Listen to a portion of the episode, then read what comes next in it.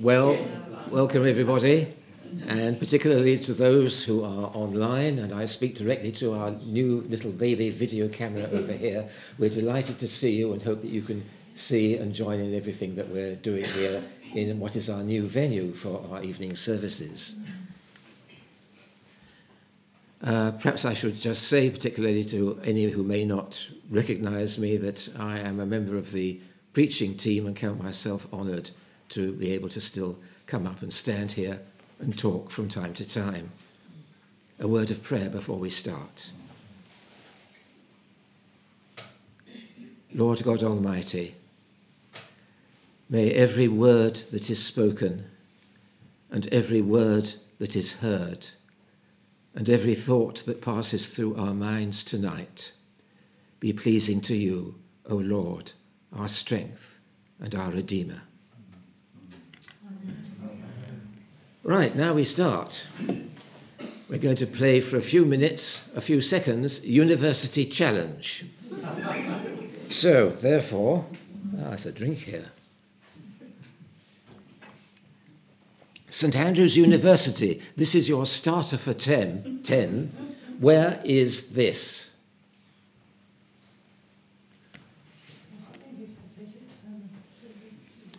The words printed over the door of a building. The works of the Lord are great, sought out of all them that have pleasure therein. Psalm 111, verse 2, in a rather archaic English version, over what is fairly obviously, it looks like a modern building. Where are we? Medical Sciences Building? Not St Andrews at all.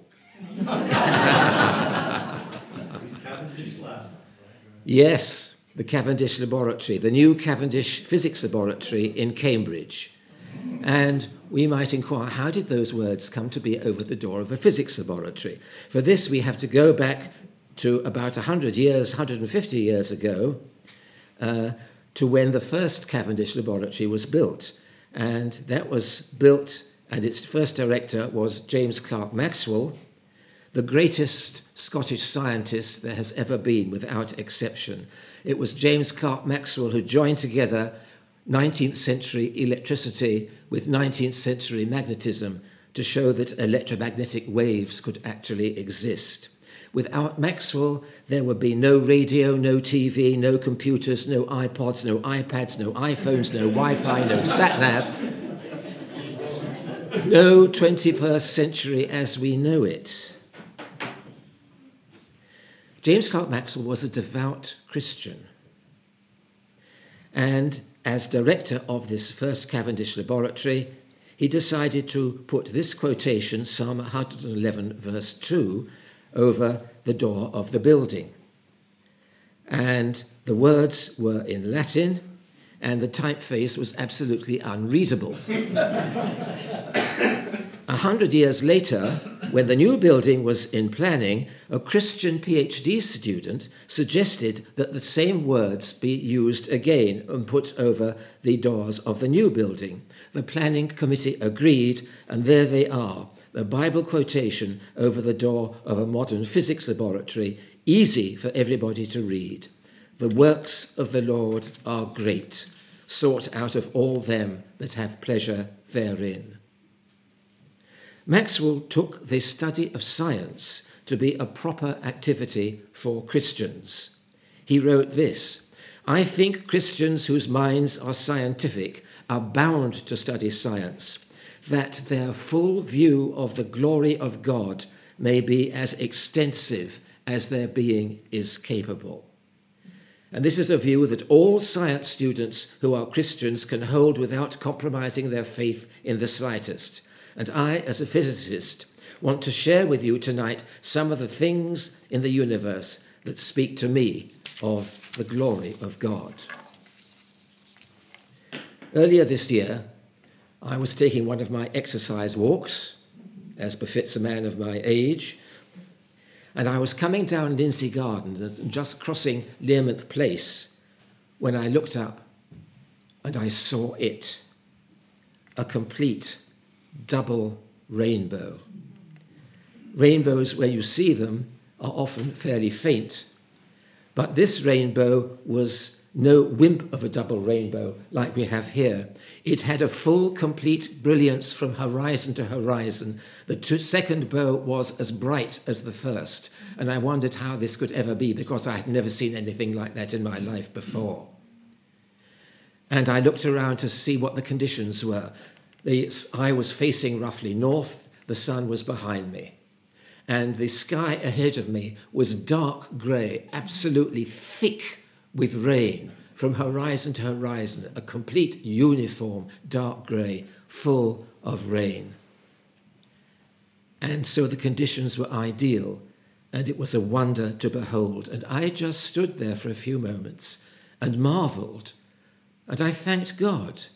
And then a cloud drifted over the sun, and the rainbows faded away. And I didn't have a camera with me to take a picture, I'm afraid to say. Incidentally, next slide, have you noticed the reversal of colours? The sunlight enters the raindrop and reflects from the back surface out again. And for the lower bow, it comes out after one reflection inside the raindrop. For the upper bow, it comes back after two reflections inside the raindrop. And so this means that we see the colours in the upper bow reversed. For the lower bow, the red is at the top and the blue, the violet is at the bottom. For the upper bow, you can just see it. The red is at the top, the bottom, and the blue is at the top. The second reflection flips the colours round. Well, tonight I just want to try to introduce to you three wonders tonight to share with you. And the first is I want to try to convey the wonder of how vast the universe is. And so, what we're going to do is we're going to make a model of the solar system. Now, if this was a children's talk, I would have all the parts here, but I don't have any of the parts, so you, being an adult, adult audience, will just have to keep track of everything that goes on. So, we're going to start off with the sun. And the sun is a balloon, an orange balloon, about so big between my hands. Okay, that's the scale that we're going to work to. That is the sun. And then we're going to amass the parts we need for the planets. And we're going to need two tomatoes, two grapes, and four peas. And we're going to take two of the peas and cut them in half. So off we go. Here's the sun, and it's a balloon about a foot across, something like this, between my hands. The planet Mercury is a half pea, and we put down that on the carpet just a little way beyond the, this little pillar which is holding up the roof of this fellowship room here. We put half a pea on the ground there. That is the planet Mercury. Next, we take a whole pea for the planet Venus and we put that over just by the door where you came in tonight. Then we have the Earth, that's another whole pea, and we put that on the pavement outside uh, near the road where we all gather to talk when the weather's fine after a service. The next planet is Mars, and for this we take a half pea and we put that half pea on the other side of the road, on the pavement there at this end of Bell Street. Then we get on to the big planets. Jupiter was a monstrous planet, and for that we take a tomato. and we put a tomato at the farther end of Bell Street.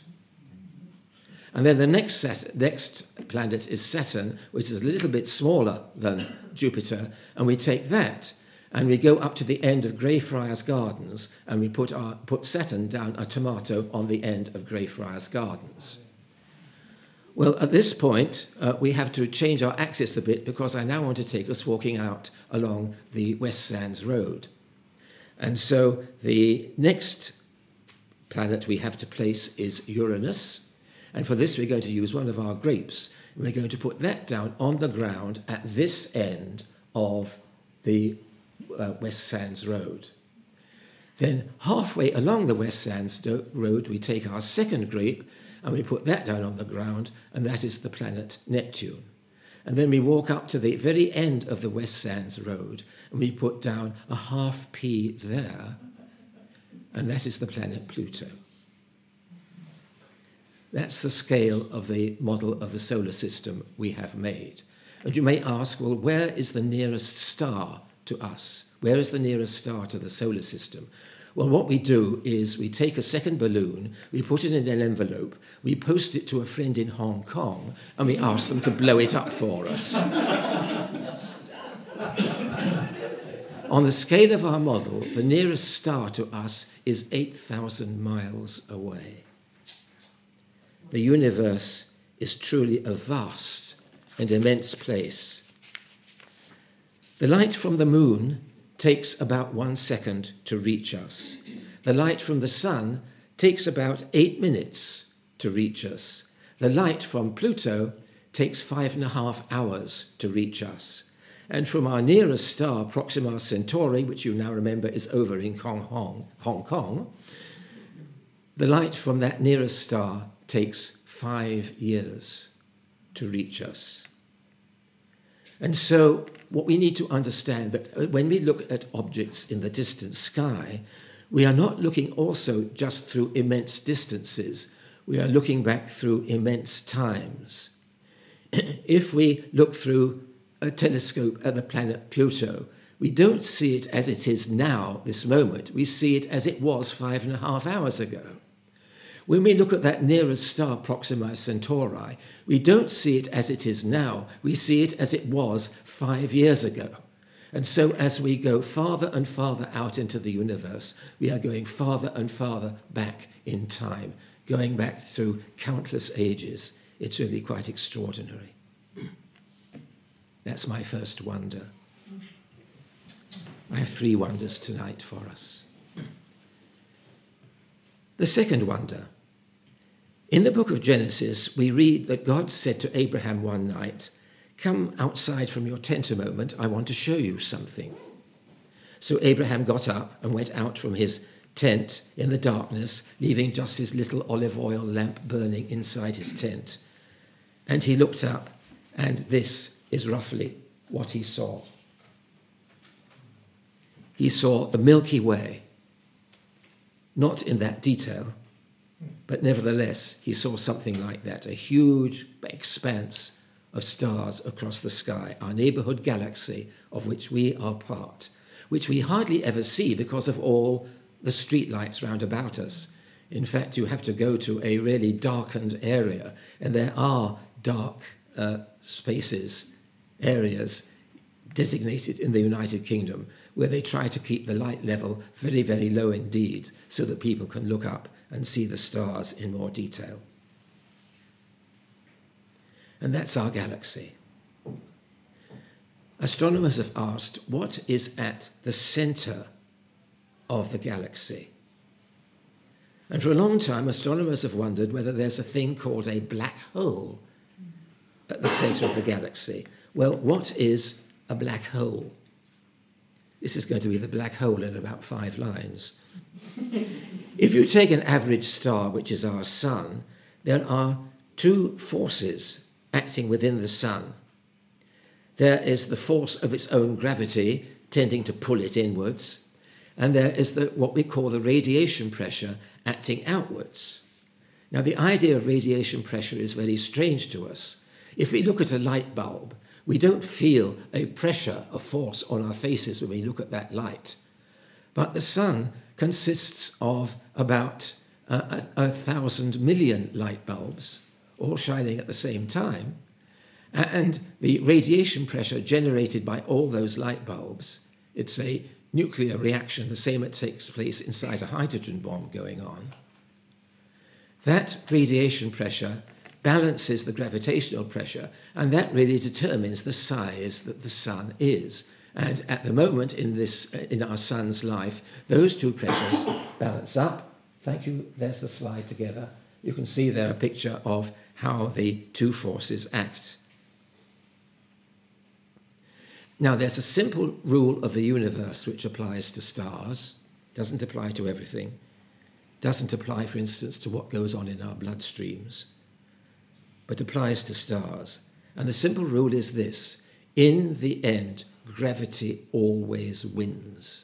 In the end, gravity always wins. And this is particularly bad news for big stars, much larger than our Sun, because sometimes what happens is that a big star starts collapsing under its own gravity. And what then happens depends really on how big it is. If this collapse of a big star is very sudden, the star gets suddenly compressed very, very quickly. The temperature at its center absolutely shoots up, and the result is a huge explosion, what we call a supernova. A supernova that can be so bright when they happen that they outshine the rest of the stars in the galaxy altogether. It's absolutely enormous. Now, the next slide shows us a supernova that was actually seen in daylight in the year 1054. And there are amazed medieval people looking up at this star, which suddenly shines in, in the broad daylight. This was a supernova. they're hardly ever that bright. This one was carefully recorded by Chinese astronomers and those early astronomical records of the Chinese observers are absolutely priceless in the study of astronomy today. Well, after the explosion, the remnant of the star, what's, what's left over after the explosion, collapses in on itself, down under its own gravity to a very small core. And the gravity is so strong around it that, in fact, nothing can escape from it not even light. So we can't even see it anymore. It's become invisible, it's become a black hole. And uh, because its gravity is so strong, anything coming too close gets sucked into it and disappears from sight forever. So a black hole can grow and grow and become so big and its gravity so strong that it can even affect the movement of other stars nearby. And this is what we think is going on at the very center of our own galaxy. But to see this, we need a very large telescope. And this is, uh, these are the very large telescopes at the European Southern Observatory up a mountain in Chile, where it's very suitable because the altitude helps and the air is very dry at that point. It's, it's a desert indeed. There are, in fact, four telescopes which you can see in the picture there, each has a mirror which is eight meters across, and eight meters is approximately the width of this room.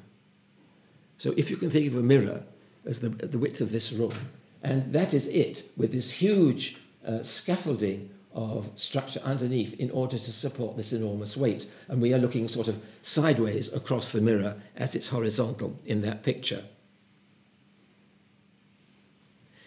And now what we're going to do is what they did then at this point, with these telescopes, or with at least one of them, they took pictures of the stars at the center of the galaxy over quite a long period of time, and they compared the photographs very carefully, and they discovered that some of the stars are on the move. And now we're going to have a look at the first video clip, and I'll talk about it as it, as it appears on the screen. We're now going into the center of the Milky Way, into the center of our galaxy. And this, from photographs that have been taken, is what, how it builds up. And we're going in farther and farther. We still have a long way to go.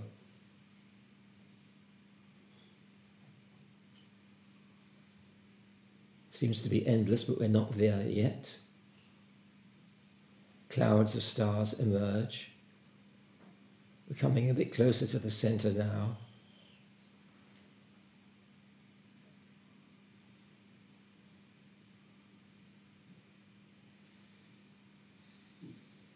That's the center coming up. And now this is the video clip made from, put together from photographs. And you can begin to see that the stars are going round something that we can't see. That's what those photographs showed. In a little while, this is, this is these results which were obtained in the year 2021. We've got the date at the bottom there, and now we've been able to plot the paths of at least two of those stars in some detail. And you can see that they are going round something. Actually, the position of the black hole is marked and it's called Sagittarius A star. But it's from this that we can now deduce that there is indeed this enormous black hole at the middle of the, uh, of the middle of the galaxy.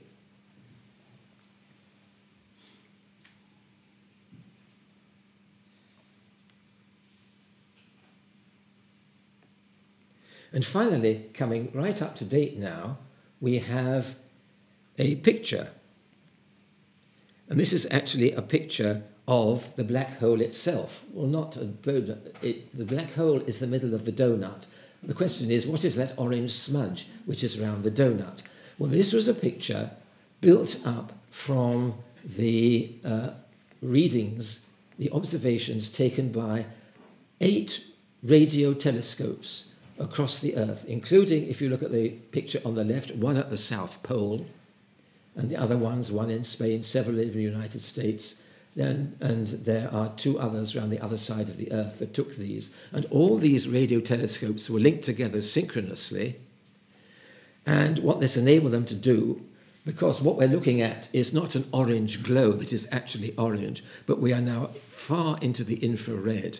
And the interstellar gas that surrounds the black hole is being ionized and has started to glow in the infrared at a, uh, at a wavelength of about seven millimeters to those who know these things. And so what we're seeing is this. This took an enormous amount of work to do, to because what has been done here is that effectively all the signals collected by these radio telescopes over a short period of time have been synchronized and put together digitally. And the amount of data that was required to do this it comes to approximately four petabytes. Now, I don't know how many people know what a petabyte is, but we're probably all familiar with gigabytes. We know that the phones in our memories have uh, memories in our phones have a certain number of gigabytes in them, or we know that we are picking up uh, television signals according to a bandwidth going up to a certain number of gigabytes. A petabyte is a million gigabytes. And in order to draw all this information together, the internet could not handle it. It was too much. So, what was done for all these radio telescopes is they recorded on their data onto hard disks. And then the hard disks were taken by air, by aeroplane, all to a central point. And then this was all integrated together uh, into the picture that we have today. And it took a considerable amount of time to do this. So there we have it. That's our second wonder. It's a black hole at the center of the universe. The third and final wonder I want to talk to you about is much, much farther away. I want to talk a bit about gravitational waves.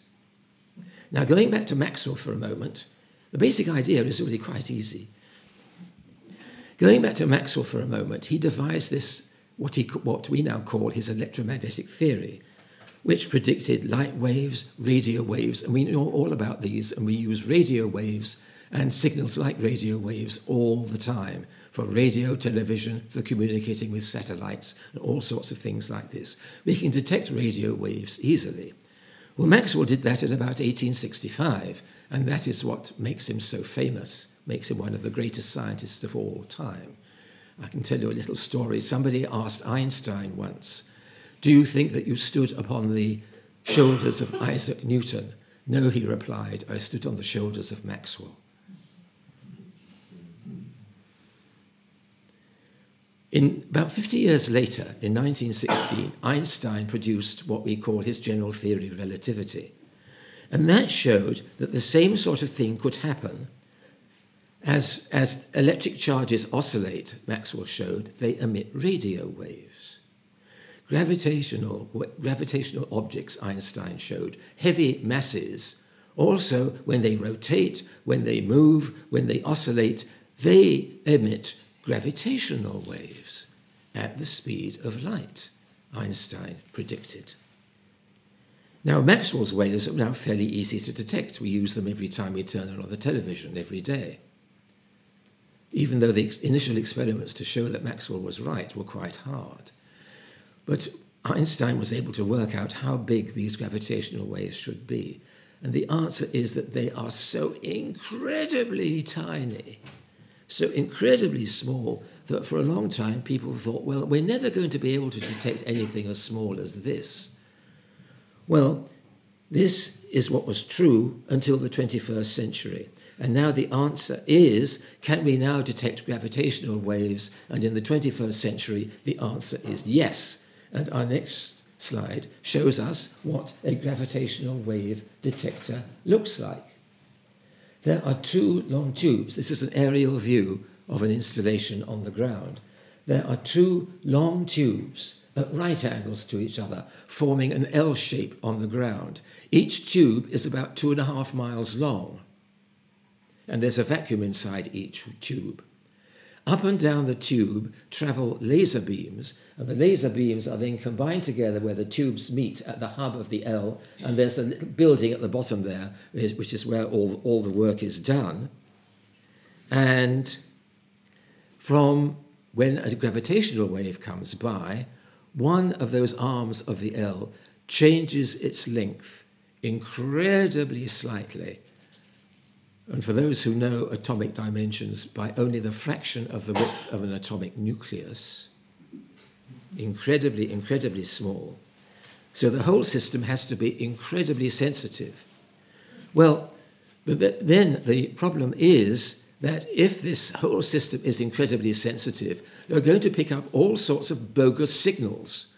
And in fact, when my son was visiting America uh, as part of his work a few years ago, he actually got, was able to visit one of the places in the United States where they were building one of these instruments and testing them.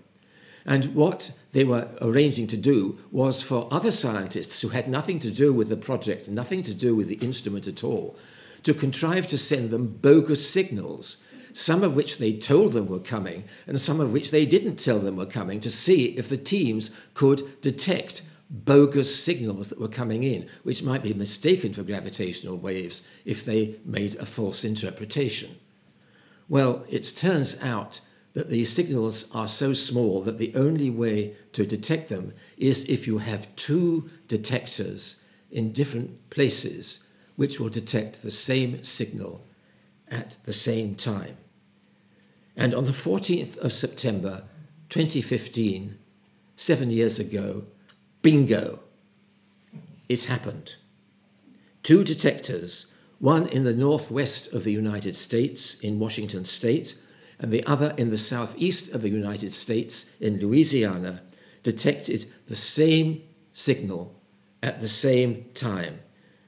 And after checking everything very carefully, the scientists went public on the 11th of, September, on the 11th of February 2016. And the next slide shows us this. And it made the front page of the Scotsman. And the small print at the bottom reads Gravitational waves find hailed as the scientific breakthrough of the century. And the reason why the Scotsman made such a fuss about it is that a team in Glasgow University was one of the teams that uh, it, existed in, in dealing with and interpreting the signal that was obtained. So the Glasgow University got the credit. What did this signal look like? What did this signal sound like? And I have to be very, very quiet because there's a noise here, and this video only lasts 12 seconds.